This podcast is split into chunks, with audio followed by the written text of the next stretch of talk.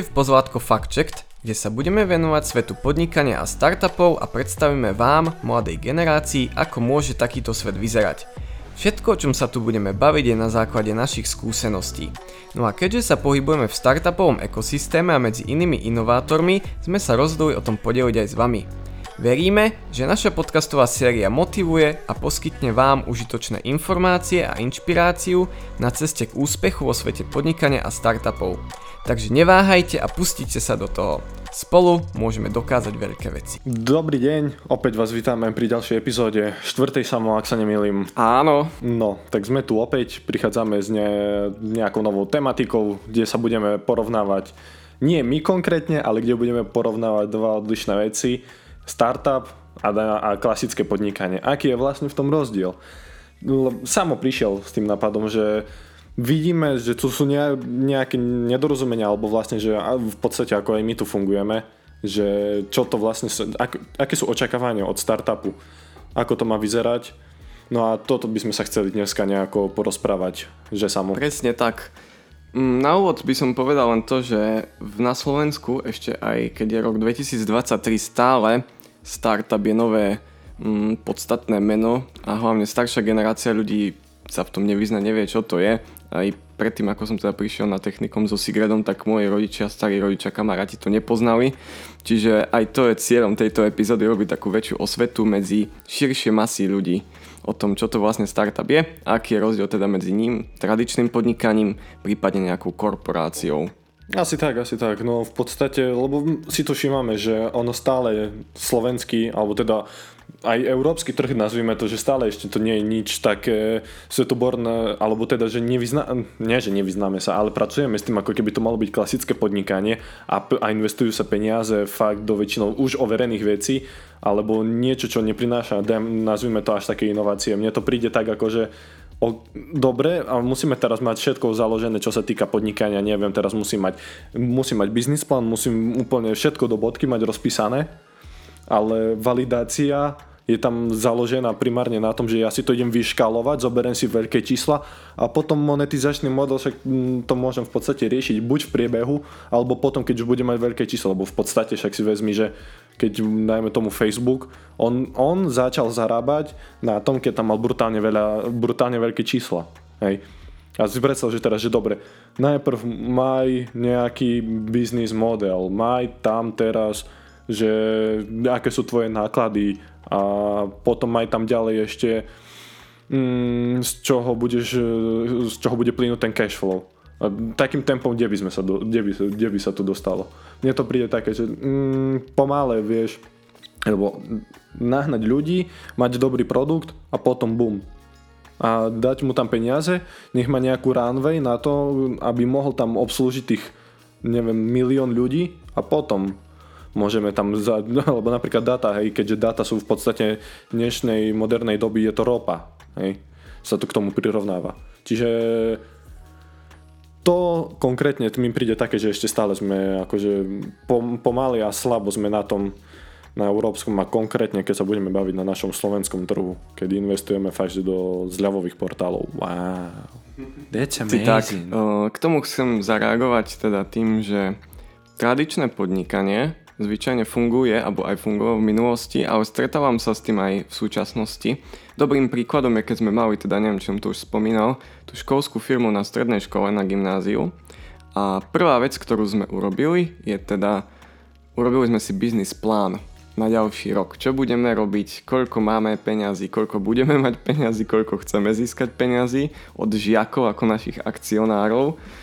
A to som si myslel, že vec, ako sa to má robiť, hej, že to je ten spôsob. No ale potom, keď som sa hlbšie do toho, hlbšie som sa tým zapodieval a na vlastnej koži to skúmal, skúšal, tak som zistil, že biznis plán nie je tá cesta, ako to robiť. Je to cesta, ako sa to robí pre tradičné podnikanie. Prídeš do banky, máš nejaký biznis plán, nízko rizikové podnikanie, ako napríklad môže to byť reštaurácie, aj keď môžeme sa baviť o tom, či je to nízko rizikové alebo nie.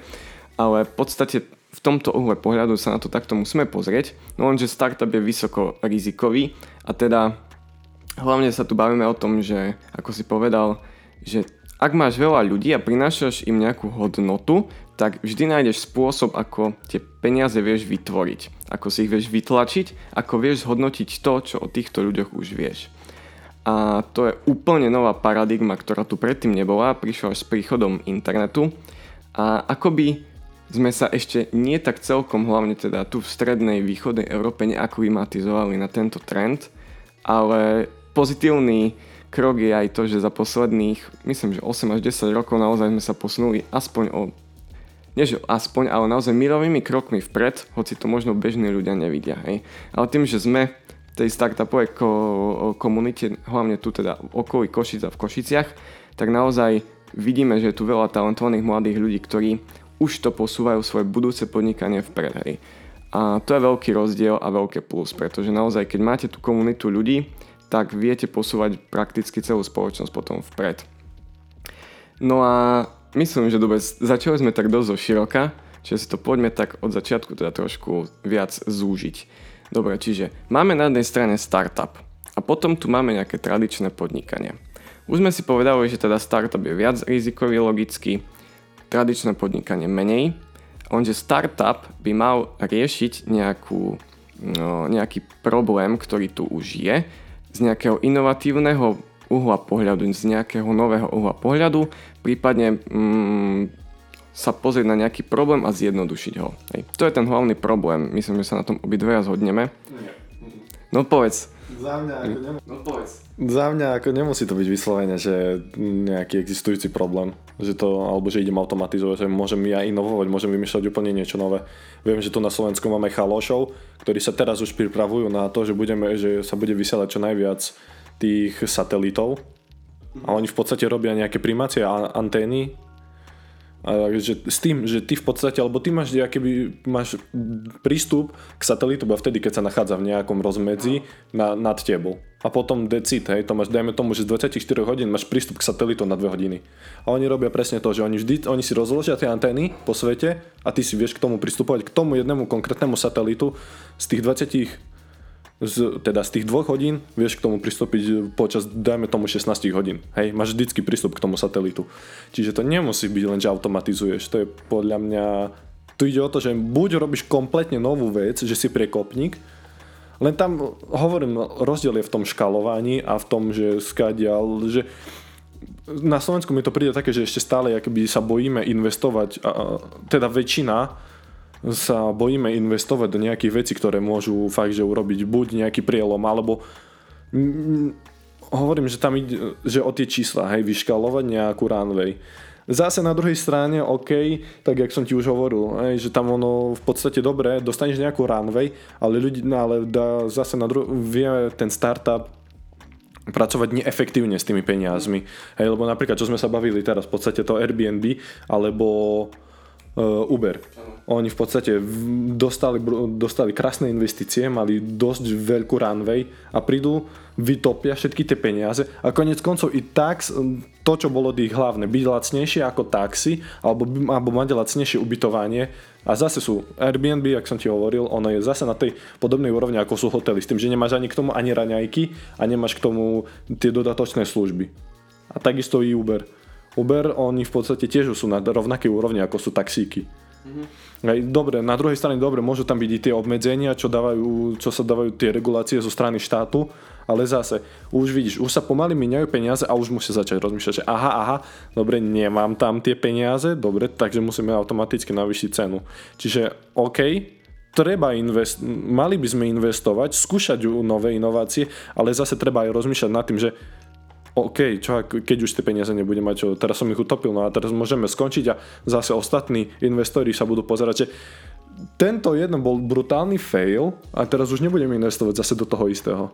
Vieš, mne to príde ako, že zbytočne sa potom rob, urobia teraz tie také um, urobí sa z toho stereotyp a ostatní už nebudeme musieť mať, ne, nemusíme mať takú šancu. Hej, a potom máš zase tie istotky a budeš investovať do tých istotiek, hej. A potom zase i tí inovatóri môžu sa presúvať potom do úplne iných vôd, hej, čiže to nebude Európa, ale sa všetko bude presúvať do Ameriky, lebo tam oni si skúšajú, ri, riskujú. No, a... Samozrejme ide o to, že no. keď sa po, pozrieme na americký a európsky trh, tak je jasné, že proste Američania sú viac crazy a hlavne sú viac ochotní riskovať. Myslím, že sú ochotní riskovať tak ako nikto iný na svete. A vidíš, že ako sa hovorí, že čím väčší zisk, tým čím väčší risk, tým väčší zisk. Hej. A u nich to aspoň, samozrejme, že nie vo všetkých prípadoch to nemôže byť, ale v niektorých to naozaj vyšlo. Aj preto sú teda najväčšie firmy práve v USA, alebo z USA. A myslím, že u nás je to aj dosť taká kultúrna vec. Tým, že proste v strednej a východnej Európe bol prosto roky, desiatky rokov socializmus, tak sa hralo viac na tie istoty. A preto aj, čo sa týka napríklad dôchodkových sporení, tak ľudia investujú skôr do takých tých fondov, prípadne do skôr do fondov a taktiež aj do nejakých menej rizikových vecí. Čiže tak, no, toľko by som k tomu povedal, že naozaj nie sme ešte tam, čo sa týka toho investovania a to môže ovplyvniť teda aj našu budúcnosť. No môže to byť aj tak, že keď tu vystreli, hej, lebo v podstate, že my sme mali napríklad, jak je Slido, tak uh, oni tiež vy, vybuchli, potom máme tu v podstate Around, hej, síce je to americká firma, dobre, ale bol tam jeden Slovák, takže wow, áno, máme Slováka, ktorý zarobil brutálne love. A potom máme tu ďalej čo? Powerful Medical teraz z toho celkom vyzerá byť zaujímavé, alebo potom Simplicity. Nie, nie sú dvojičky. Bratia. O, hm bratia. Nie, mne sa nevidí, ja nemám šajnu vôbec. Ale no v podstate, hej, že oni keď vybuchnú, tak môže to byť celkom zaujímavé, hej, lebo potom tu máme tiež v Košiciach, máme tu e, Dimension, Dimensions Lab, mm-hmm. oni majú tiež ten svoj simulátor na urýchlenie vypočítavania ako tých uh, fyzikálnych, fyzikál... Keď si chceš navrhnúť, dajme tomu bicykel, tak sa proste nebudeš tým musieť bábrať 3 dní, ale budeš mať tu si, vďaka tej simulácii a umelej inteligencii do dňa. Hej. Čiže ono ti to zrychluje, to prepočítavanie, vlastne tie, tie návrhy, čo sa týka dynamiky, dajme tomu. Čiže ono, áno, môže to vybuchnúť a vtedy sa budú otvárať oči, hej. Alebo napríklad si môžeme zobrať príklad, ako funguje v Estónsku. Hej, sú otvorení, však napríklad z Estónska, ak sa nemenujem, pochádza Bolt. Je tam Skype. Hej, čiže ono, dá sa tu, niektoré krajiny už takto fungujú, len hovorím, že d- možno to je ešte stále pozostatok z bývalého režimu, v ktorom sme boli. Estonsko bola tiež komunistická krajina. No, no, hej, ako je to vyhovorka v podstate, hej, lebo oni boli čo pod priamým mm, vplyvom. Zväz, no. Oni boli sovietský zväz, hej, čiže stále dá sa, Dá sa, hej, nehovorím, že nie, len stále tu neviem, také za, za, ta, taká nejaká zatrpknutosť, alebo také, čo si by som povedal. Áno, pretože vždy tam je pri startupoch väčší návrat investície, hoci ten risk toho, že neúspeje o mnoho väčší, čiže môžete, môžete o všetky peniaze prísť. Banka si to nemôže dovoliť a preto investuje do tých menej rizikových podnikaní. A preto ľudia, ktorí majú nejaké peniaze na zvyš, tak aj s pár desiatkami tisíc vedia nejakému startupu pomôcť a z tých pár desiatok tisíc môže byť kľudne pár desiatok miliónov, prípadne aspoň pár miliónov. Čiže stojí to za to, ešte sme sa tam teda nedopracovali. Aj teda skúsenosť hovorí, že je ľahšie získať peniaze od investorov či už zo západnej Európy alebo z Ameriky, než priamo z tohto regiónu. Takže aj keď startup z tohto regiónu uspeje, tak skôr teda uspeje vďaka tým peniazom od inak, z iných krajín, a potom teda je aj skôr vnímaný takto globálne ako tý around, že je to americká firma, hej, alebo anglická firma a nie teda tá slovenská, hej. Čiže mm, to je podľa mňa taký ten jeden zo základných problémov, ale teda ty si povedal, že, môž, že start, čo odlišuje startup od tradičného podnikania je jednak, že nejaký unikátny prístup, nie iba k nejakému problému a môže to byť aj úplne nejaký nový problém, ktorý si ako, nechcem povedať, že vytvoríš, o nejaký produkt, ktorý ešte neexistuje. A čo sa týka škálovateľnosti, tak škálovateľnosť je tam o mnoho väčšia ako pri tradičnom podnikaní. To je taký tretí bod, na ktorom sme sa zhodli. A rizikovosť je samozrejme o mnoho vyššia, ale to zároveň priamo súvisí s tým, že aj ten zisk môže byť oveľa väčší. Čiže tu máme také, aspoň takto to zatiaľ vyzerá vždy. Lebo vieš, ako čo sa, nielen priamo, že koľko peniazy na tom zarobíš pri startupe, ale percentuálne, koľko vieš získať na tom, je to vždy väčšie ako pri nejakom tradičnom podnikaní, ako predávanie suvenírov na hlavnej v Košiciach napríklad. Mm-hmm, alebo reštiky. No hovorím, že je to mnoho jednoduchšie škalovateľné. Ano. Alebo to dosť často sa aj stáva, že keď dáme, keď na koľkých súťažiach, čo sme boli, čo sme koľko už predstavovali, je tam, častokrát sa stretávam aj s tým, že jak, ako to vieš škálovať, hej, lebo napríklad máme tu také, že ideš robiť, dajme tomu jedlo, jak to chceš škálovať, nevyškaluješ to, tak ty potrebuješ čím ďalej tým viacej ľudí, aby si mohol čím ďalej tým viacej obslúžiť. Ale u nás stačí, dajme tomu, že budeš mať štvorčlený developerský tým, bum, a môžeš obslúžiť komplet celý svet, hej. V tom, je, v tom je ten rozdiel, preto sú väčšinou tie startupy, čo si všímam, sú väčšinou digitálne produkty, lebo je to jednoduchšie vyškálovať, ak si tam buchneš na nejaký cloud a vyškaluješ si to. Čiže zase tam je rozdiel, že áno, môžeš, môže, no, môžeš akože nejakým spôsobom škálovať, ale rozdiel je, že ty ideš diametrálne odlišne sa škáluje v nejakých digitálnych produktoch, ktoré sú zvyčajne akože nazvime tie startupy a potom ten buzzword a potom máš tu klasické, ktoré tiež môžeš škalovať, dajme tomu reštika, potom neviem, požičiavanie bicyklov a tak, tak áno, ale to zase tam čím viac chceš škalovať, tým o mnoho je vyšší, vyšší pod, viac potr- áno, vyššie náklady, ďakujem. Hej. Čiže zase to je aj to škalovanie, lebo startupy musia veľmi, až, až, až by som povedal, až nezdravo rásť. Mm-hmm. No aj čiže na tom sa v podstate zhodneme. No a... Myslím, že to takto môžeme uzavrieť, že naozaj dobrým príkladom to uzavriem, že pozrite sa na Instagram, je to naozaj veľmi do, pekný dôkaz, digitálny produkt, platforma predovšetkým a mali 13 zamestnancov, keď mali 30 miliónov užívateľov, hej. Pomaly všetci boli teda developeri. Takže je to tak, čím viac, čím rýchlejšie to viete vyškávať, tak tie náklady nerastú exponenciálne, ako to je pri tradičnom podnikaní, ale naozaj od o mnoho pomalšie, takže je to úplne niečo iné a určite vás podporujeme v tom, aby ste teda si zakladali svoje vlastné digitálne produkty, ale teda nie je iba to startup samozrejme, to chceme tak dodať na záver, že nie je to všetko iba o digitálnych produktoch. Takže v tejto epizóde sme teda sa snažili porovnať startup s tradičným podnikaním a my sa teda počujeme o ďalšie dva týždne, no a pomaličky začíname teda rozmýšľať aj koho si budeme pozývať. Áno, chceme začať aj s hostiami, aby z nejaký ďalší unikátny pohľad okrem nás dvoch. A taktiež to budú samozrejme ľudia z startupov inovatívnych komunít, predovšetkým teda z Košíc.